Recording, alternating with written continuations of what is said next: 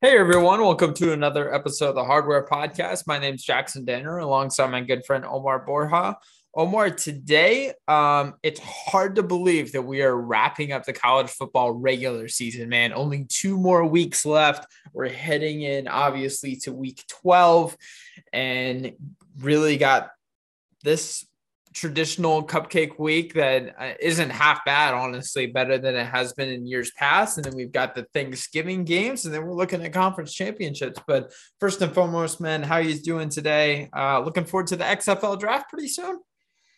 Oh uh, yeah. Um, so the XFL quarterback draft. I am very saddened that Luis Perez is no longer New Jersey General, but the Generals keep marching on. They're, they're going to keep marching on without Luis Perez even though he's my favorite quarterback in all pro sports, i am one of the probably one of at least under 100 owners of a Luis Perez jersey, um, Birmingham Iron. But you know, uh, I'm glad to see some young talent out here, like a lot of guys that I that I saw, like or at least at least two quarterbacks that I watched in the tropical in the Spiral Tropical Bowl last year, making the XFL. Anthony Russo, who led Temple to some bowl appearances, or to, to two straight or was it three to three straight bowl appearances in from 2017 and 2019. Drew Plitt, one of, one of my favorites, you know, uh, Arizona Bowl MVP, even had a punt in that game too back in 2020. I mean, so just a lot of talent, um, a lot of good quarterback talent so far, and we'll see who else lands up. There is an army, there's an army punter, Zach Harding, Harding that is in the XFL draft pool. So wherever he lands, I'll likely be a fan. So, um, but yeah, otherwise doing great. Um, season the season's winding down. You mentioned final two weeks for uh, FBS, FCS. This is the final week before the, I mean, the bracket gets announced.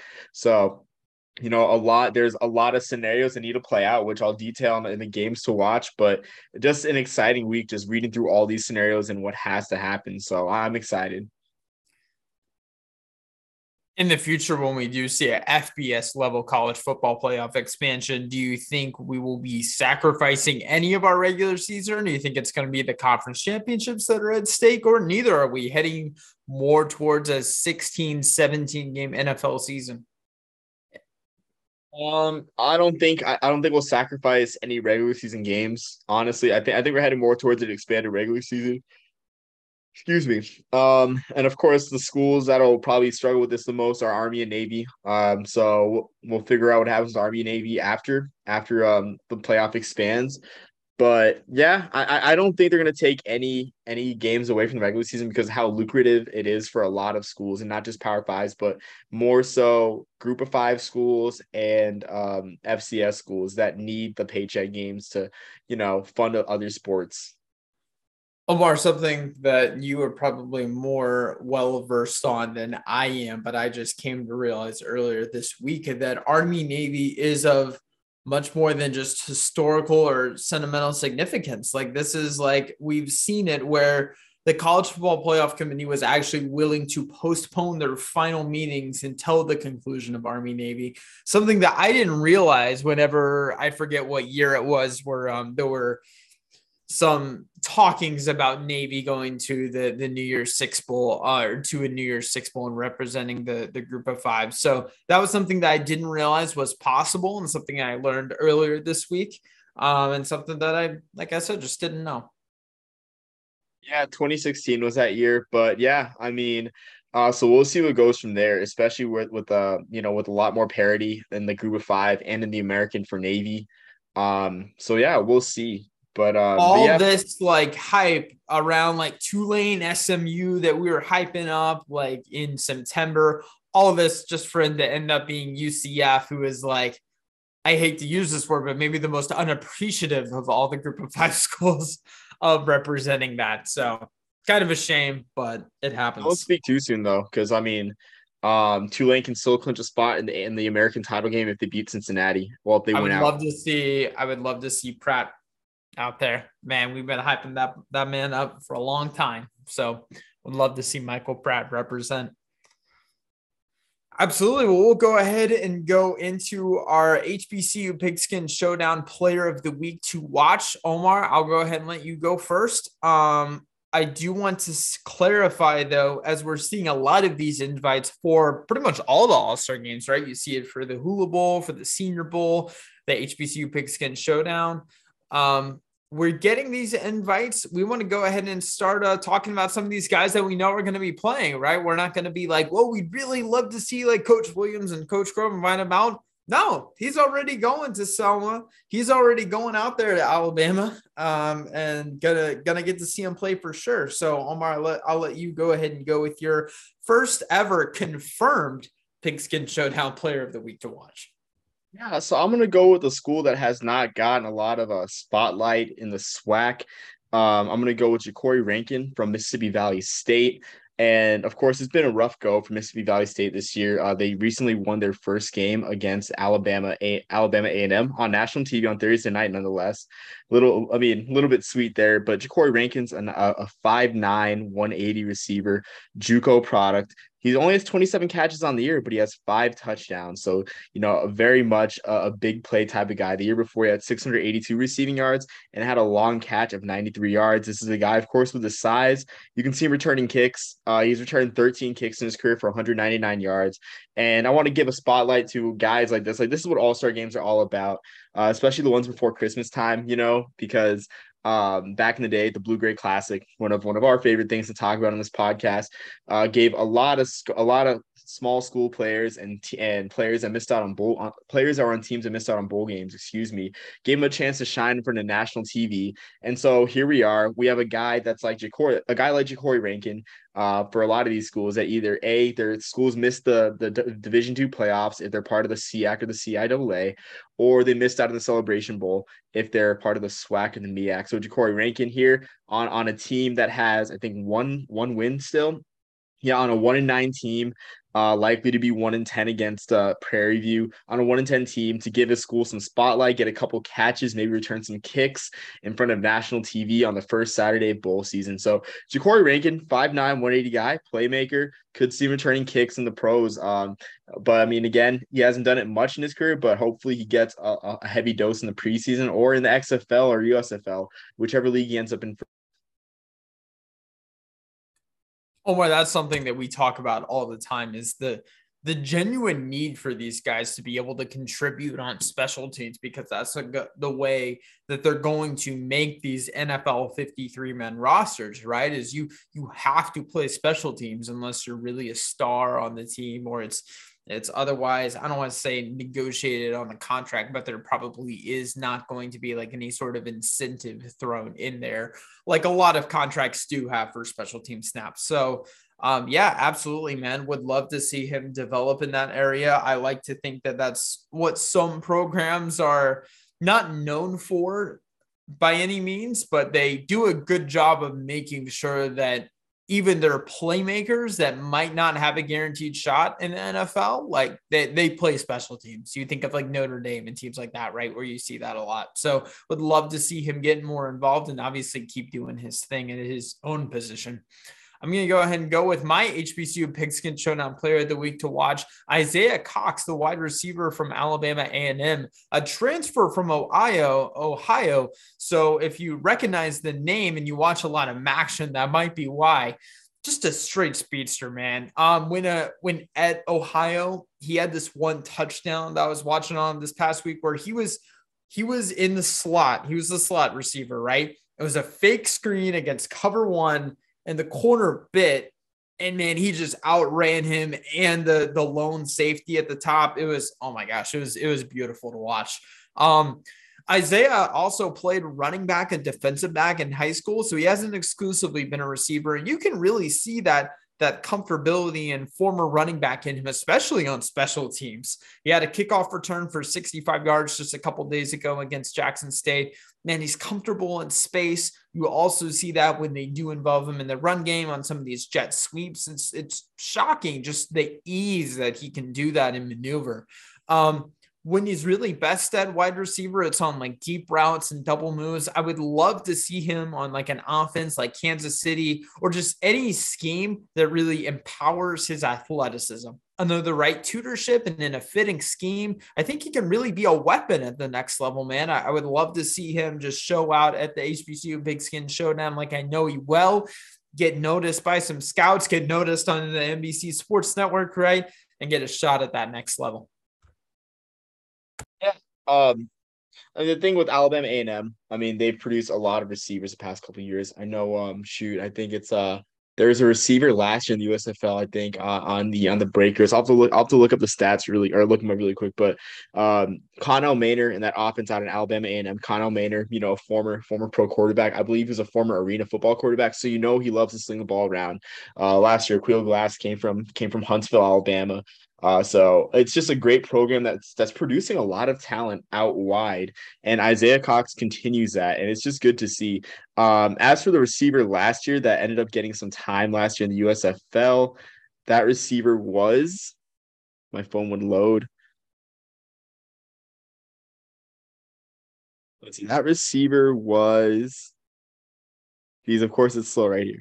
D Anderson, yeah, D. Anderson last year, um, uh, also a former HBCU Pigskin Showdown uh, alum. So he last year he had 12 touchdowns in 33 catches, and then he got an extended look with the New Orleans Breakers in USFL. And then even last year too, um, Abdul Fatah Ibrahim, 67 catches, 100 or 1,008 yards. So again, and Zabrian Moore, another HBCU Pigskin Showdown alum too, with 381 cat or catches last year or 381 yards. So a lot of talent um, that Alabama A&M is putting out a receiver in. Uh, you know, just it's worth it's really worth the look out there down in Huntsville. They're, they they got a great program out there. Absolutely, man. Anytime that you can find a school that consistently develops talent at a certain position, uh, of course, it speaks to the recruiting level, right? But it also speaks to the development program that they have in place for that position group in particular. So, love seeing that at Alabama A&M. Omar, no shame if you don't know it. Do you know off the top of your head like anything about Alabama A&M's like wide receiver coach or just who it is in general? I'm looking it up as we speak. That's something I should have looked up before, probably.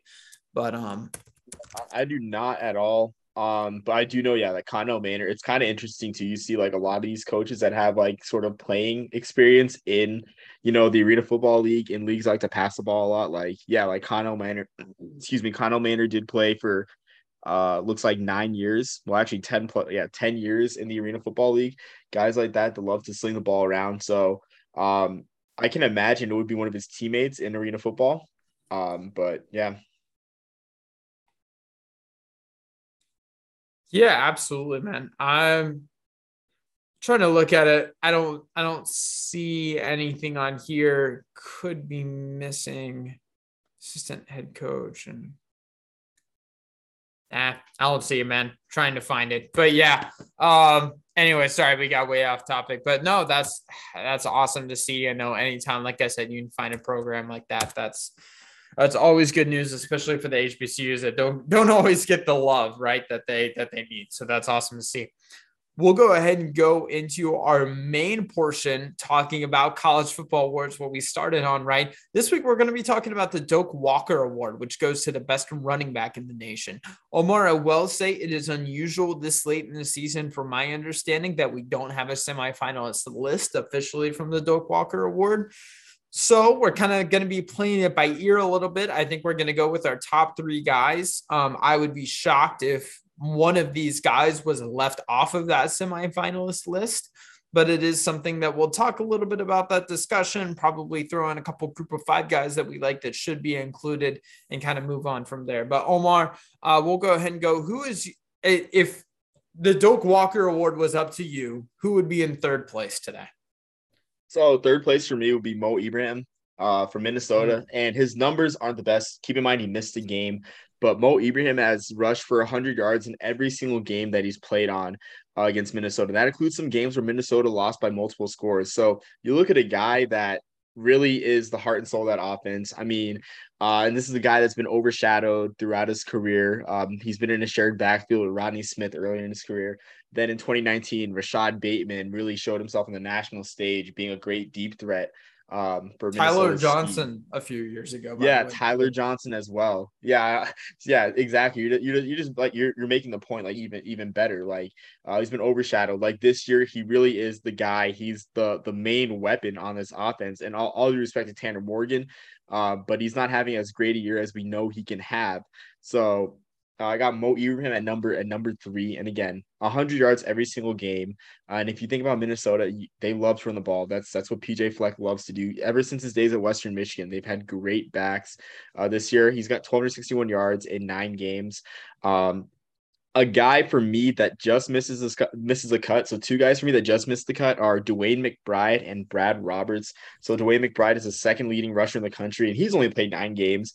Uh, he has 1,407 yards. He sat out of the uh, the Alabama A and M game in the first game of the year.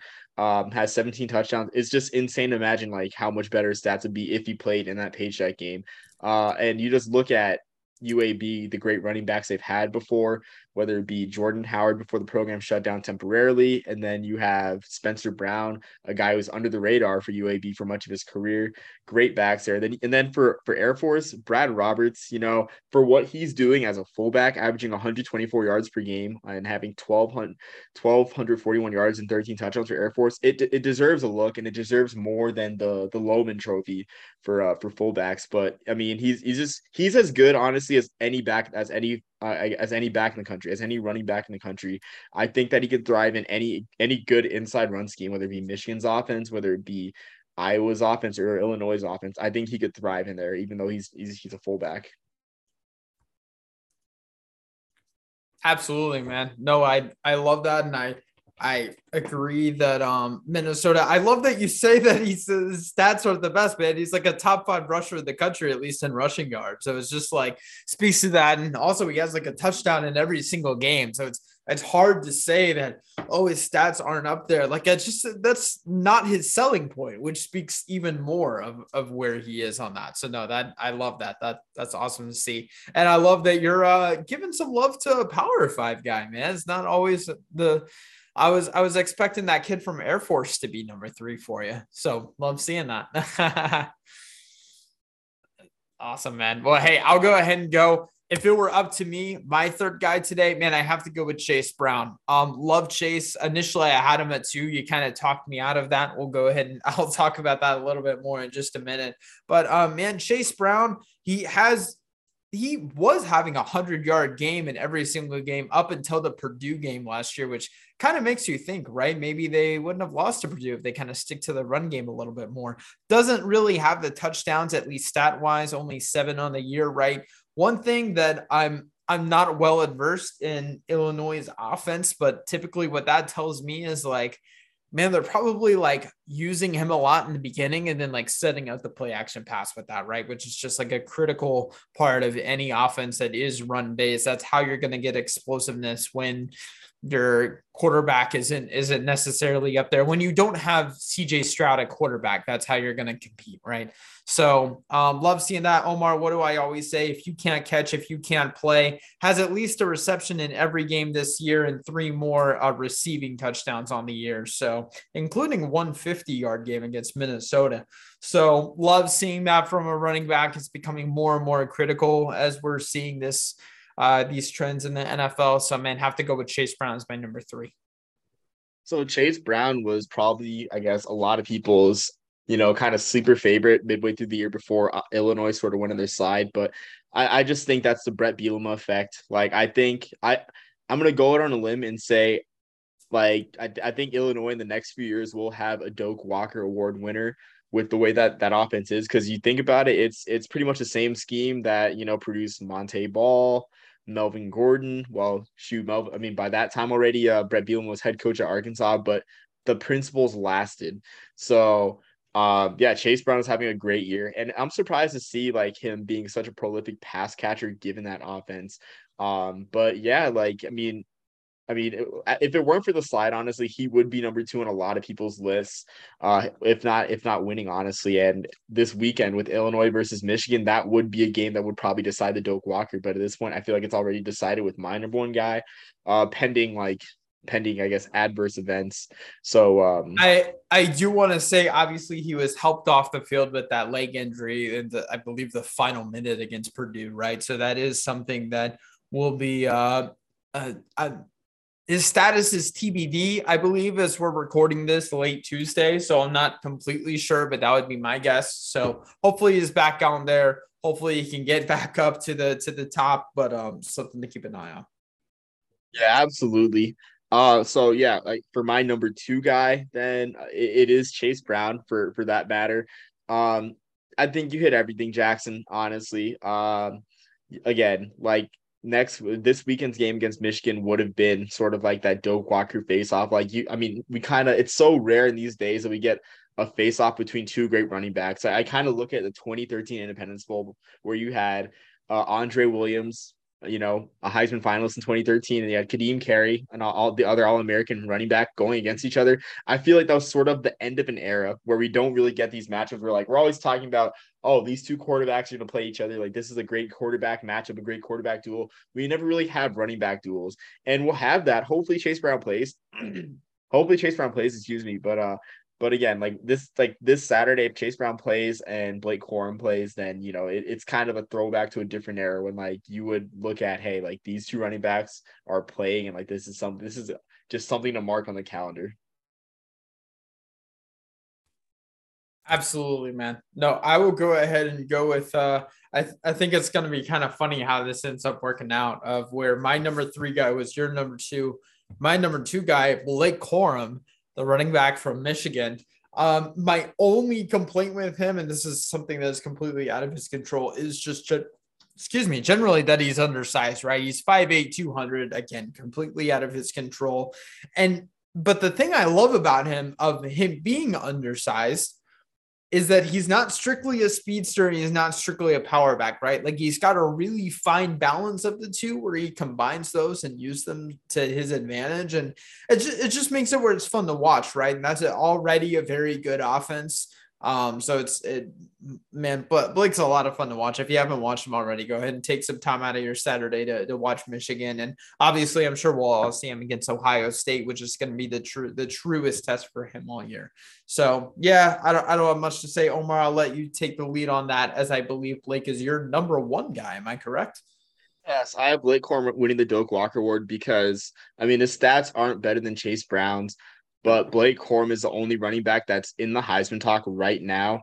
Uh, I mean, especially because Michigan's doing great this year.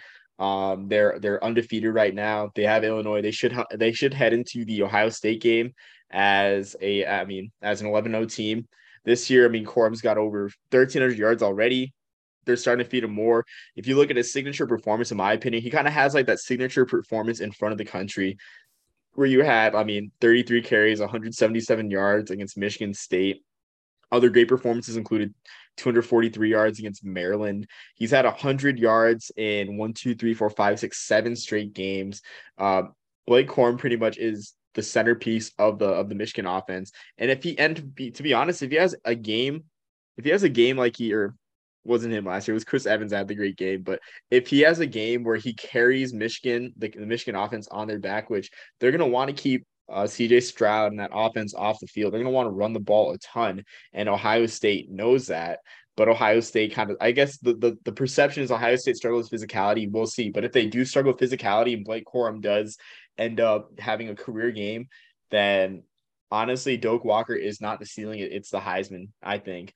Uh, so Blake Corum, though, I mean, honestly, you just he's just kind of a throwback, like a throwback to like you know great Michigan backs of old of you know of old, like whether it be Ron Johnson in the '60s, Rob Lytle in the '70s, um, you know, Leroy Hoard, yeah, Leroy Hoard in the in the 80s. Uh this back it's gotta be back in the 90s I can name, but you know, he's just a throwback to like a great Michigan back. And I and I feel like that'll just, you know, conjure up great feelings within the people who've over this war. Writers. Like you see the way I'm talking about Blake Horn. That's probably the way that a lot of the writers that vote for this war are talking about Blake Corum. Absolutely, man. No, I wanted I wanted to give you the majority of talking time about Blake because I know you you like I referred to earlier, you had to kind of talk me into him putting or me putting him as my number two guy over over Chase. So all love for Chase Brown, but um man, no Blake Corum is is very impressive to watch. Obviously, that's why he's your number one guy. I'm gonna go ahead and go with I'm gonna cheat a little bit, Omar. My first two were kind of what I expect the results to be with a, a little bit of input of of who I like and more my own takes on them. But I'm gonna go just strictly of uh of what I who I think will win on this, right? I don't necessarily think he is the best, although I think he is the most surefire thing at the next level. I'm going to go with Bijan Robinson, man. Um, probably the most valued back from an NFL standpoint. Um, it, it's he just has everything you need, man. As we're seeing these offenses transition to more two high shell, more two high shell than ever before one stat that really pops out to me he has the second most like forced missed tackles that combined with the fact that he can he can catch like he is excellent out of the backfield. He's not bass and pass pro either. Like he's really i remember seeing in the offseason like really worked extensively on his pass protection and his his blocking skills and that's really something that you've seen. Um so i'm, I'm gonna go with Bijan Robinson. I, I I wouldn't be shocked to see him win it at all because I think it's just a love affair with with Texas. I mean, this is the guy that has like the Lamborghini NIL deal. Like this is the guy that has like all, all of the love from a running back standpoint. And there are better stories. I think better running backs for the college level specifically. And I I just think people people love Bijan, man. Bijan Robinson's great, but where was he at TCU last week? That's my only thing. Like Bijan Robinson ran for 29 yards and 12 carries against TCU. Uh, if Blake Corum even crosses the century mark against Ohio State, then oh my, be. What? How's the correlation though for you? Do you think Texas lost because they didn't use Bijan Robinson enough, or do you think they didn't use BJ Robinson enough because they lost? Like, which one do you think more contributes to it? Um, I mean, in, in, essence, I think that's a classic. You know, when Peyton Manning was out for the year, it's like Peyton Manning should win MVP because he's not playing. It's not. It's not the best running back that we did not give the ball to. It's the best running back in the country because we gave him the ball. You know, and that's just my thing. It's like even then, it's it's not. It's not like it's not like Texas didn't give him the ball. He had 12 carries. Uh, he, but he, he had 29 yards. He had he had 12 carries for 29 yards, and if you take away his long run of nine yards, he had 11 carries for 20 yards. He averaged less than two yards a carry for. But also, when you're loading up like eight guys in the box because that's their best guy on offense, and and Quinn Ewers didn't even complete a pass until the second quarter, that, that helps too, right? It also helps too, but again, like he also like I mean, you mentioned loading the box, but Robinson didn't catch a pass either. So that's just my thoughts too. I feel like I feel like again, like you you think you think these teams like these teams are loading the box against Michigan. Like they, they got to be loading the box against Michigan. Michigan's averaging less than 200 yards per game passing. Um, I mean, I think they're averaging less than 200 yards per game passing, but I'm gonna check that really quick. Yeah, Michigan's averaging at the moment just a shade over 200 yards per game passing, right? So you think they're loading the box to stop Blake Horn? Like, like you think that, that that they would, but I mean they're you know, Blake Corum still he still finds a way to get over 1349 yards, you know, and it's like it's it's I kind of I kind of wondered too. It's like I feel like that's more so um not so much them loading the box, not so much TCU loading the box, like I mean like you don't think Kansas was Kansas State was loading the box against Bijan Robinson when he ran for uh for 30 yard for I guess for 240 yards, but again, like external factors, you're right. You know, Quinn Ewers not completing a pass in the second quarter does, you know, it does hurt performance, but I just I just look at like what have like what have you done in big games, you know, and Blake Corum's performance against against Ohio State and in the Big Ten title game should be enough for him to if he performs very well, should be enough for him to get the award in comparison to Bijan Robinson. I, I agree with you, man. I'm just saying I think we give these voters too much credit sometimes, right? They need they do need to to watch watch the film from a college perspective because and I, I'm guilty of this where I tend to watch it from an NFL perspective. Uh, it's not something that's not what this award is being like voted on, right? Of who projects the best at the next level. Like this is about like who's the best for their team and the best for that. That's the beauty of college football is there's a there's a million different ways to win, right? So um, so that that's my opinion. I hope I'm wrong on that. All love for Bijan. Like I said, I think he is the most surefire thing at the next level. Uh, I would definitely take him over Blake Corum if I was making a pick in the draft, um, but not necessarily for for college football awards purposes. So. Um, we'll go ahead and go into our, our last part of the program, going over our games of the week to watch. Omar, again, hard to believe that we're going into the next to last week I was telling a buddy of mine today, like, man, all year we've been talking about on the pod, like, we're going to find out who these teams are in this game. We know who these teams are. Now we can just kind of like to a degree sit back and enjoy and get some popcorn and watch the drama unfold. Yeah, exactly. I mean, I, I agree. It's like now it's just kind of at least from a FBS perspective and FCS, you know, filling that bracket if you're in the if you're in the FCS, like who's gonna get the seeds and you know, filling out those bowl projections. So again, like it, it's there's November no madness time. Everyone's exactly. filling out their brackets. Yeah, exactly. So it's it's a great time. You know, I've been doing a lot of sitting, relaxing lately. Um, yeah, I I also want to say like you know, hardware was live at Notre Dame Navy last uh you know last week.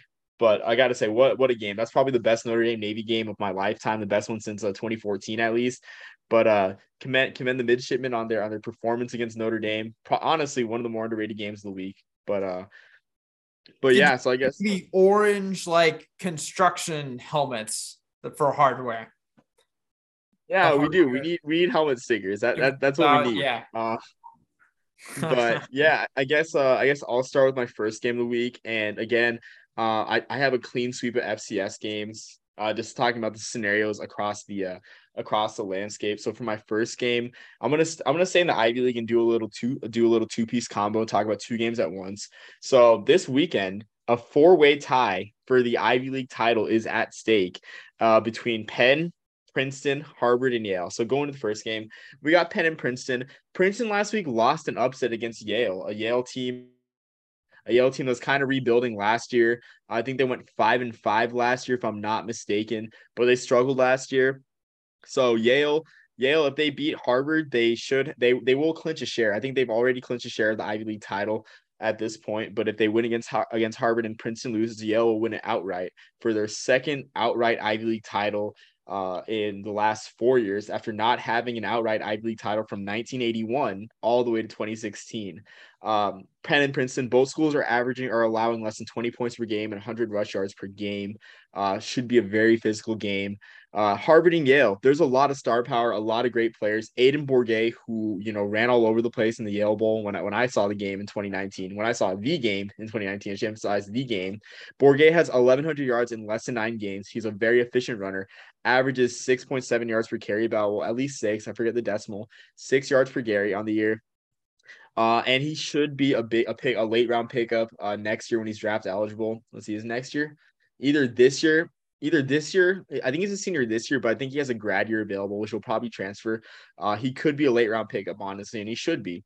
On the other hand, Yale has Nolan Grooms, a pretty solid quarterback uh, who has 700 non-sack rush yards in nine games. And Yale always has these great quarterbacks that move very well. When I when, when I was in college, it was Kurt Rawlings, Kurt Rawlings, who I, who I got to see twice, a great scrambler who ran for 100 non-sack rush yards against Harvard in 2019. But this game, like these two games, um, you know, how often do you get to see a four-way tie for first place?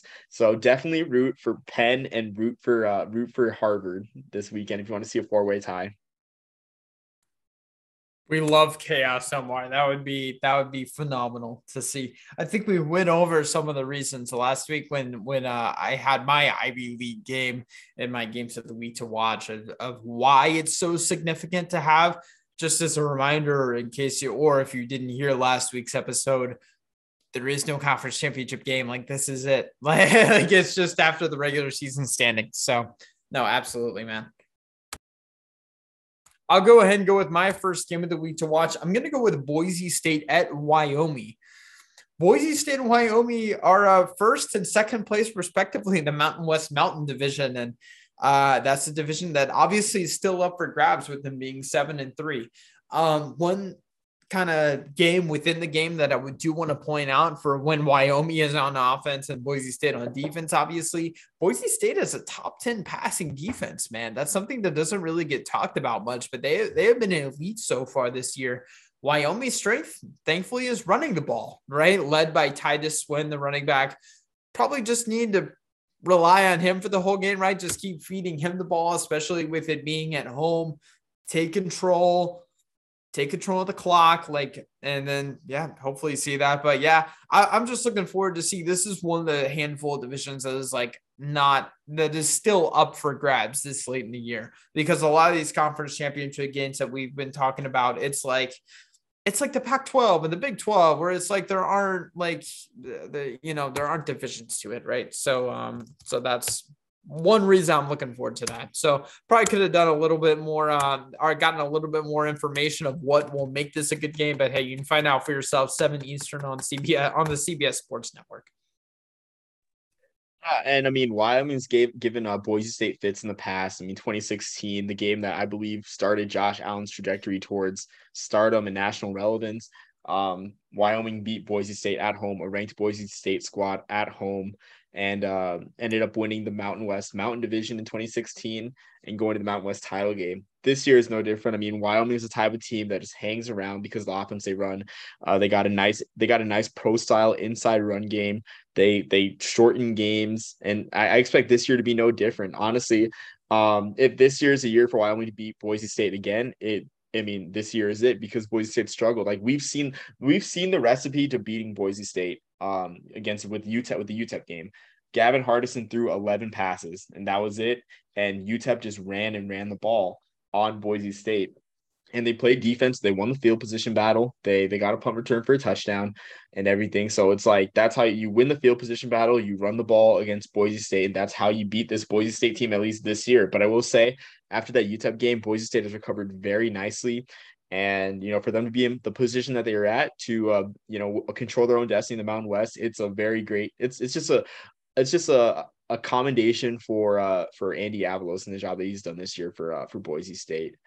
Uh so going going on to my next game we have another another sort of winner take all type game. Well we have i guess the first winner take all game in uh in fcs i'll talk about. We have dayton versus davidson and over the past two, or I guess yeah, past three seasons, we've talked about Davidson a good amount uh, with their great shot, shotgun option offense. And if I'm not mistaken, with 357 yards per game, Dayton may lead all of Division One, FBS, and FCS in rushing. So this year's no different. And it's not just one guy. That's the amazing part about this offense. It is not just one guy that is doing all the work, but Dayton has not one, not two, not three, not four, but five guys that have 300 yards rushing or more. So Davidson's doing a great job, but on the other side of the field, Dayton also runs likes to run the ball and they like to stop the run. Dayton's allowing less than 100 yards per game running the ball. So it's kind of like what happens when you see the immovable force meet the unst- or what, what happens when you see the unstoppable force meet the immovable object. We'll find out this Saturday with Dayton versus Davidson. Uh, Dayton has not been to the playoffs since 2015, and that they've only had one FCS uh, playoff appearance when they lost to Western Illinois in the first round. Davidson, on the other hand, has earned the has earned the bid, the uh the, the bid, the I guess, excuse me, the automatic bid out of the Pioneer Football League uh in the 2021 spring season and the 2021 fall season. So again, a lot at stake. Uh, it's good to see a new, a different playoff team get in the mix in the Pioneer Football League, uh, because dynasties are no fun in my opinion. And this game, the Pioneer Football League does not have a, a national TV deal like ESPN Plus or FloSports, so you will have to find this one on. Are we really considering FloSports a national TV deal now? I didn't. I didn't realize that needed the threshold. I I was looking at one of these games and it was on YouTube, and I was like, you know what? That's still better than FloSports. It is, and this one, and and what, what this game's gonna be broadcast on is still better than FloSports because we broadcast on the Davidson Athletic site, so better than FloSports. Still, you don't oh, have to oh, pay for even it. Better, so, even better. But yeah, just a great game uh, and it gets a you know some airplay, right? Just pull it up on your iPad, throw it on the TV, and can watch. I that. forgot to mention too, uh, Jake Chisholm probably has the most deserving case. Jake Chisholm out of Dayton has probably the most deserving case of any running back in all of FCS for the Walter Payton Award because he leads Dayton in rushing with 160 yards and receiving 239 yards. I'm not even sure that I'm not even sure if Deuce Vaughn's doing that for Kansas State this year. There's a lot of talk. I, I, think Deuce Vaughn like was close to doing that last year, or he did it last year. But Jake Chisholm is pretty much the Deuce Vaughn of Southern Ohio, and it'll be it'll be great to see him in a, in a big game next week. Zach Wilson of the Seven Hills and the the, the Deuce Vaughn of Southern Ohio. That's excellent. Yeah, the Deuce Vaughn of Southern Ohio. Deuce Vaughn just absolutely like decimated Baylor's defense. That was tough to watch, man. They did just excellent. I'm going to go ahead and go with the game that earlier er, earlier on in the year we all thought would be college game day for this week instead of Montana Montana State. I'm going to go with USC at UCLA. Now you might think this and or I think this at least UCLA probably has the weakest home field advantage in the Power 5 outside of Miami, right? Who's not to say USC fans don't just make the drive over to the Rose Bowl and raid that? Like it's certainly possible. We haven't seen any other school really willing to make the trip to LA, and who can blame them just to go there, right? Um, but it's certainly something that's already convenient. They can sleep in their own house at the end of the night. Um, UCLA does not rank in the top 150 in any major defensive category.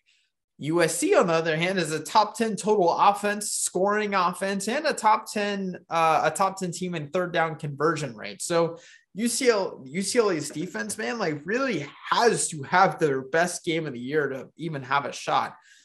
As far as UCLA's, UCLA's offense goes, Omar, I um I watched a lot of film. I did some deep diving on the analytics. It turns out in order to win the game, UCLA has to score more points than USC. I don't know if you knew that. Just an interesting little tidbit on there. Um, but in all seriousness, my main concern for UCLA is not even the defense. It's we we all know at some point the defense is going to break right. It is can the UCLA offense put enough points on the board to keep up with USC's offense? If they have to rely on their defense getting multiple stops every, yeah, I don't want to say every quarter, but you get what I mean, like more than five stops, just not going to go UCLA's favor. So I need to see enough from UCLA's offense to compete, which is in the ending up going to have to be a lot. And I need I need USC's I need USC's offense to either make a mistake, right? Or I need UCLA's defense, like I said, to step up and have their best game of the year if they want to have a shot. And hey, if you're a UCLA fan in the area, tickets can't be that expensive. Like make the trip, like support the home team, man. Like it, it is on the struggle bus over there. It's one of the most beautiful venues in college football. Like, why not go watch it? And it seems like forever that like both teams are good, are are very good at the same time. I mean, I'm not saying that either, you know, that either program was bad at, at any period of time, but it's like it's always either like USC is in the mix for the Pac-12 title, but UCLA is like an also ran. And it's like the other way around. I mean, this year, like it's kind of like a vintage type thing where it's like, you know, everything is up for stakes. And this one kind of like it was like the the 60s and 70s and everything. It is kind of awkward that this game's not on Thanksgiving weekend, of course, thanks to Notre Dame USC, another great rivalry. But you know, again, like I expect to see just a great crowd and a great revitalization of this rivalry. Honestly, like I mean, it's been a while since this rivalry has been this lively. I think with the, with the programs, I mean, with the state of both programs too. You would like to see about this being like an elimination game for like the playoff, but you know, uh, maybe next year it'll be that way. So again, you know, just the, the battle for LA, just a great a great matchup for this weekend. Um, I'm gonna go with the game. Well, I'm gonna go with a, I guess, a, a scenario in a conference two conferences. Well, the ASUN WAC. So I guess we'll call it one conference where there where buckle up because there is a lot going on with this conference. So the ASUN WAC's procedure because they merged because they essentially merged conferences, but but neither plays a full conference schedule uh, where where all the ASUN teams play all the WAC teams and vice versa. Uh, where the conference has instead, or the two conferences have instead resorted to a power ranking that's kind of based on RPI in college basketball, where, where it factors in margin of victory, opponent rankings, um, opponent strength of schedule, literally a math formula. And where even though at the top of this power ranking, you'll find Eastern Kentucky uh, with a rating of 0.756 and Austin Peay with a rating of 0.7508. At the moment, neither school is neither school is uh excuse me is eligible for the playoffs because they're not a conference champion in the ASUN. And in the WAC, so as it stands right now, you would have the winner of Abilene Christian versus Stephen F. Austin would end up receiving the bid due to due to being the highest ranking conference champion out of either the WAC or the ASUN. And in that game, we have a great Texas rivalry, a rivalry that's lasting both the Southland and the Lone Star Conference. Uh, you, you know, you have Xavier Gibson from Stephen F. Austin, 54 catches, 950 yards for for uh, for the Lumberjacks this year, and then you have three players with over seven tackles for loss, anchoring a defense that allows 22 points per game for Abilene Christian. So pretty much the thing is, Abilene Christian beats Stephen F. Austin, that team wins the WAC, and then they wait. It almost feels like the NFL. They have to wait to see if Eastern Kentucky beats beats beats Kennesaw State and Austin Peay ends up losing to um I got I got to check again because there there is a lot of moving pieces. But if Austin Peay ends up losing to geez, my mouth is my mouth's getting dry just like already like talking about like talking through this scenario. But if Austin Peay ends up losing to yeah, if, eh, eh, I guess if, if so let's go let's, let's start with the ASUN. So the ASUN. So Central Arkansas, they would so the winner of, of Abilene Christian Stephen of Austin would be compared to, to Central Arkansas. And then if Austin Peay or Eastern Kentucky ends up winning, uh, then they would have the highest ranking out of the out, out of the power rankings, with Eastern Kentucky having the highest one of all. But they need to share the ASUN title. Eastern Kentucky needs to beat needs to beat Kennesaw State, and Central Arkansas needs to lose to Jacksonville State, who's eight and two. So this scenario is very likely. I'm sorry if your head's spinning, but again, a lot of confusing stuff with ASUN WAC and it almost feels like an NFL Sunday, like the final NFL Sunday of the season, with all this math and everything being involved. I think we should post a graphic since we don't have Scott Hanson to kind of walk us through this. Or Kornacki. Um, it's very complicated, but um, but yeah, man, we'll we'll get on that for sure and probably post on we need Kornacki. We need Kornacki from NBC.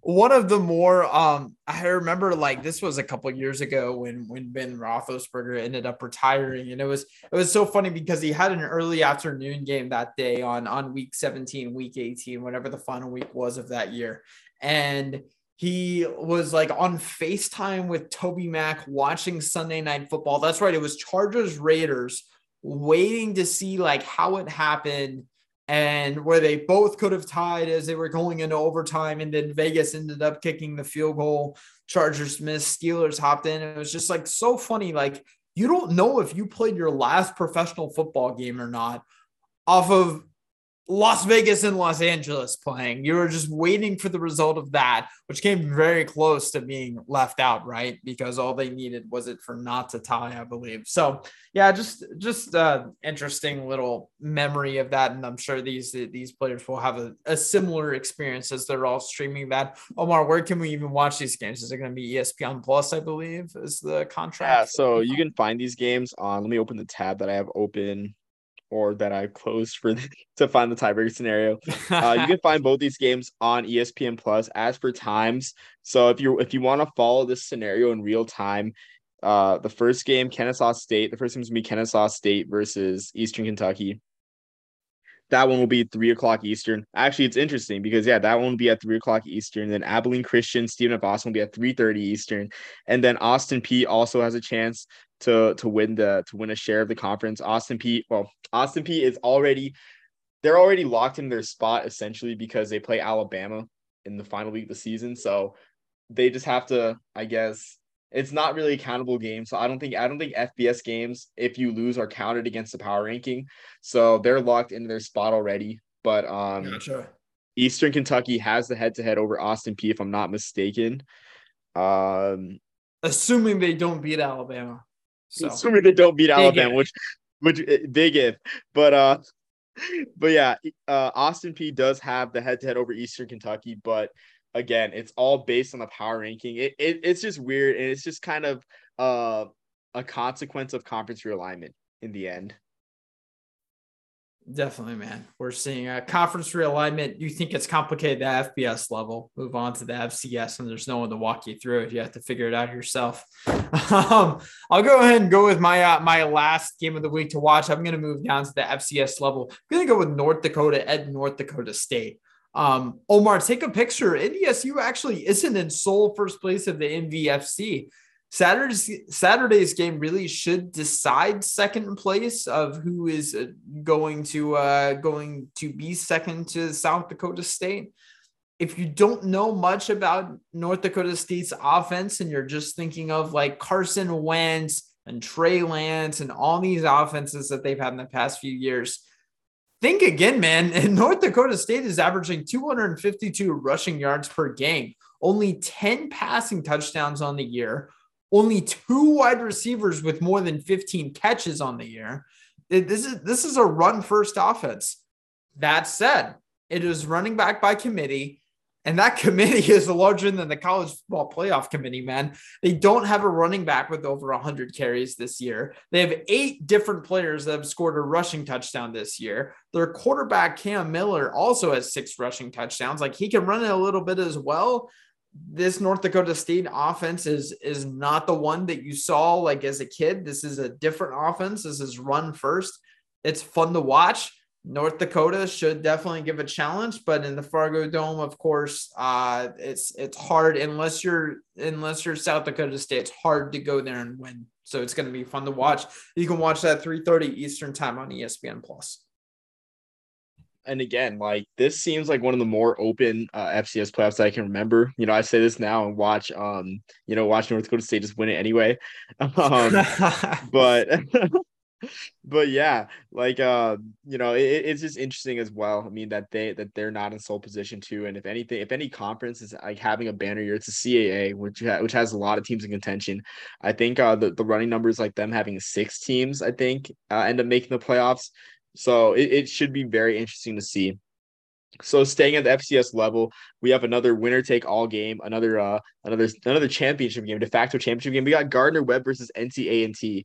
And so Gardner Webb has never played in the FCS playoffs and NCA&T of course playing in the MIAC. They have not been to the F to the FCS playoffs since at least 2015. I wasn't sure I couldn't find the exact year, but you kind of have a contrast of styles here where Gardner Webb likes to throw the ball a lot. They have a, a talented quarterback in Bailey Fisher who averages or who has 2100 2191 yards in nine games for Gardner Webb for the running Bulldogs, who are fresh off a victory in the North Carolina Barbecue Bowl in the East West Barbecue Bowl against Campbell. You know, uh, winning that supremacy for North Carolina Barbecue, and then uh, for NCA&T, you have you have Bhayshul Tuten who has 1255 yards rushing and counting for for the Aggies. So again, you know, a playoff spot will be determined in this winner take all game. Great to see games like this have such a big stage in the final weekend. And that's kind of something that, you know, I guess like college, like I guess FBS does have that. That's sort of like playoff game type of scenario but it's like not directly. It's like it's like kind of like with strings attached. I mean, here in the playoff, like you have, hey, if you win, you know, you're in the playoffs. You know, you win your conference in the playoffs. If not, you know, have a nice off season. This game will be at 12 o'clock Eastern on ESPN Plus. Gonna stay. I'm gonna stay in the FCS and just talk a little about some playoff scenarios. Uh, Got to mention Holy Cross. Holy Cross at 10 and 0 uh, on their way to a seed. It's kind of funny because if Holy Cross ends up losing to Georgetown, especially if they lose to Georgetown as two and eight, then they're likely out of a seed. Uh, but again, they they play Georgetown, who's two and eight. They're on the road against Georgetown at Cooper Field. Um, Matthew Sluka is the story. Matthew Sluka and Jalen Coker. Jalen Coker has 10 touchdown catches and 42 pass on 42 receptions. Sluka has 2,000 pass yards, 22 touchdowns, 841 rushing yards, and eight touchdowns. If Sluka crosses a thousand yards, I got to think he's to be a finalist for the Walter Payton Award, for the Walter Payton Trophy, if not helping his campaign for next year. Uh, it's been just a joy to see Matthew Sluka just, you know, I mean, do his thing the past two and a half years out there on the Seven Hills. So that is another scenario to watch. As for great rivalry games, you have Lafayette versus Lehigh, the most played rivalry game in college football. Um, no matter how no matter how poorly the teams do each year in and year out, this is a game to watch. You know, you need to you need to put at least a screen on Lafayette Lehigh. Uh, there's gonna be a lot going on, but put a screen on it. Even though both both teams have two wins out in Florida for the Florida Classic, out there at the Citrus Bowl Stadium, if it's even called that, out in Orlando, you have Florida A&M fighting for an at-large playoff spot against Bethune Cookman. Now, I don't think Florida A&M will get that playoff spot because of how I guess how uncompetitive they were against Jackson State, losing 59 to 3 in the Orange Blossom Classic to begin the year. But again, that is that is something that they're they're fighting for. They have even talked to um, the NCAA about the possibility of hosting a playoff game, where the NCAA does site visits to campuses to see if they're suitable for hosting playoff games. So that's something to keep in mind as well. They're still alive, but I think it's a long shot. Uh, at even, I mean, just because that loss to Jackson State, they play a Bethune Cookman squad that's two and eight and had a tough go over this year. Um, and should be it's always it's always a party out there in Orlando. If you need if you need a warm up for the Bayou Classic, then the Florida Classic on ESPN Plus at two thirty Eastern is the way to go. You know, get that, get that, uh, get your Cheez Its out because now the, uh, the Citrus Bowl is now the, the Cheez It Citrus Bowl. Get your Cheez Its out and some orange juice and watch the Florida Classic. But, uh, you know what? I'm that excited. Just that just doesn't seem right, Omar, oddly enough. It, it, does not seem right at all. Um, but you know, this this is how it is. I mean, I'm, I'll, I'll have fun with it. You know, um, I mean, we we all will. You know, anytime there's there's some food, but uh, before we go, Jackson, I, I forgot to briefly uh, briefly mention that our, our discussion on the Heisman race. Um, I guess who do you have? I, I guess is your top three really quick. Um, yeah. Yeah, no, absolutely, man. Um, It's uh it's not even like difficult to say. It's just that I think a lot of it depends on like Michigan, Ohio State. It depends on what we see. We know we're getting like Georgia and LSU, but like how what's going to be the feeling going into SEC the SEC championship of like Tennessee's relevance and all that, right? So I think a lot is riding on that. CJ Stroud, um, Hendon Hooker, Drake Maye, like Blake Corum tend to be like at least like the betting favorites, which is my favorite thing to look at. I think Stetson Bennett you could throw in there um, as well, although it doesn't really seem like Georgia's winning many games because of of Stetson Bennett. Brock Bowers, really, honestly, man, like if there's going to be a, a, a non quarterback that wins it, honestly, it should be him, although Chase Brown is, is a close second. So, um, Deuce Vaughn, I've even seen like on that list. Like it, it is wide open right now. I think CJ Stroud is the favorite just because Ohio State is is playing at a, level above Ohio State, even what we're used to. But I don't know, man. Honestly, too much writing on these pat on these last two weeks that I really like. I don't, I don't know, man. It, it's still wide up in there. So, what do you think? Yeah, I agree. Um, and I'll, I'll follow up your um your list with a question if I mentioned mine. So for me at the top, I have a slash between CJ Stroud and Blake Corum. I really think the winner of that game will end up going 13 and 0 because um you know the Big 10 West is uh is something, you know, to say the least. It, it's very it, it is very intriguing to say the least. End up like it'll end up probably like last year where you have an overmatched Big Ten West team playing either Michigan or Ohio State. In that case, last year was Michigan Iowa, where it's just like not even a game from the jump. Uh, so I really have at the at the top Blake Corum or or CJ Stroud. Whoever wins that game, um, you know, or if, if CJ Stroud ends up not looking very good against Ohio State and the defense performs well, then I, I guess I guess I I guess Blake Corum winning it all.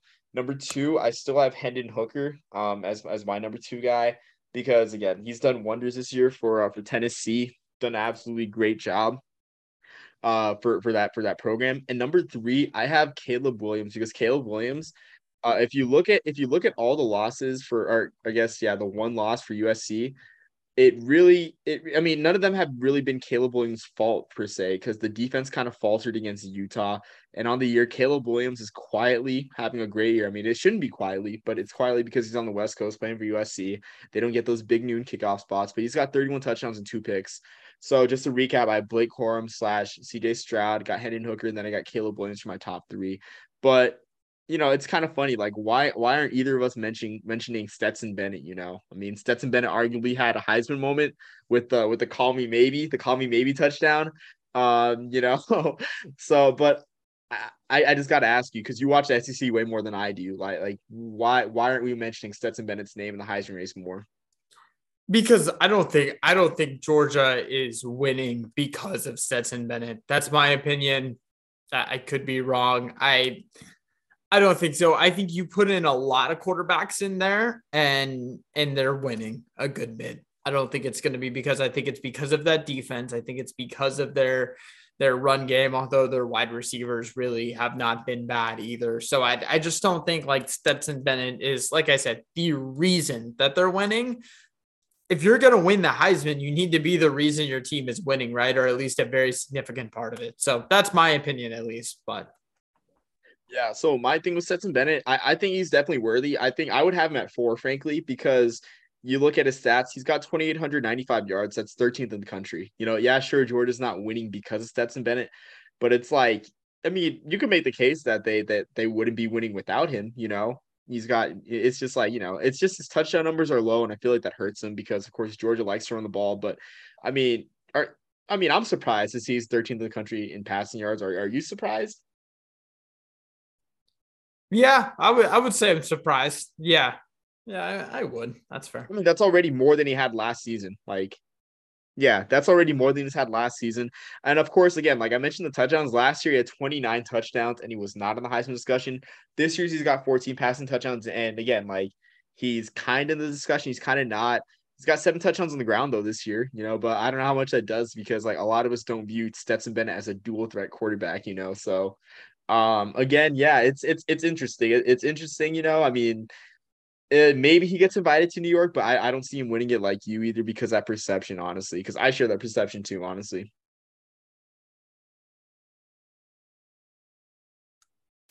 Yeah, I mean, we'll see. Like I said, so much can happen in these last two weeks. Like there's there's still a lot. I think it's even more like less than even the results of the games. It's more like just the feeling surrounding the committee, the feeling like going into into conference championship week because that is when the voting ends right after the conference championship. So that's my opinion. But yeah, we'll see, man. I'm excited for uh, for another great week. I am too. And until next time, everyone, peace, love, and soul.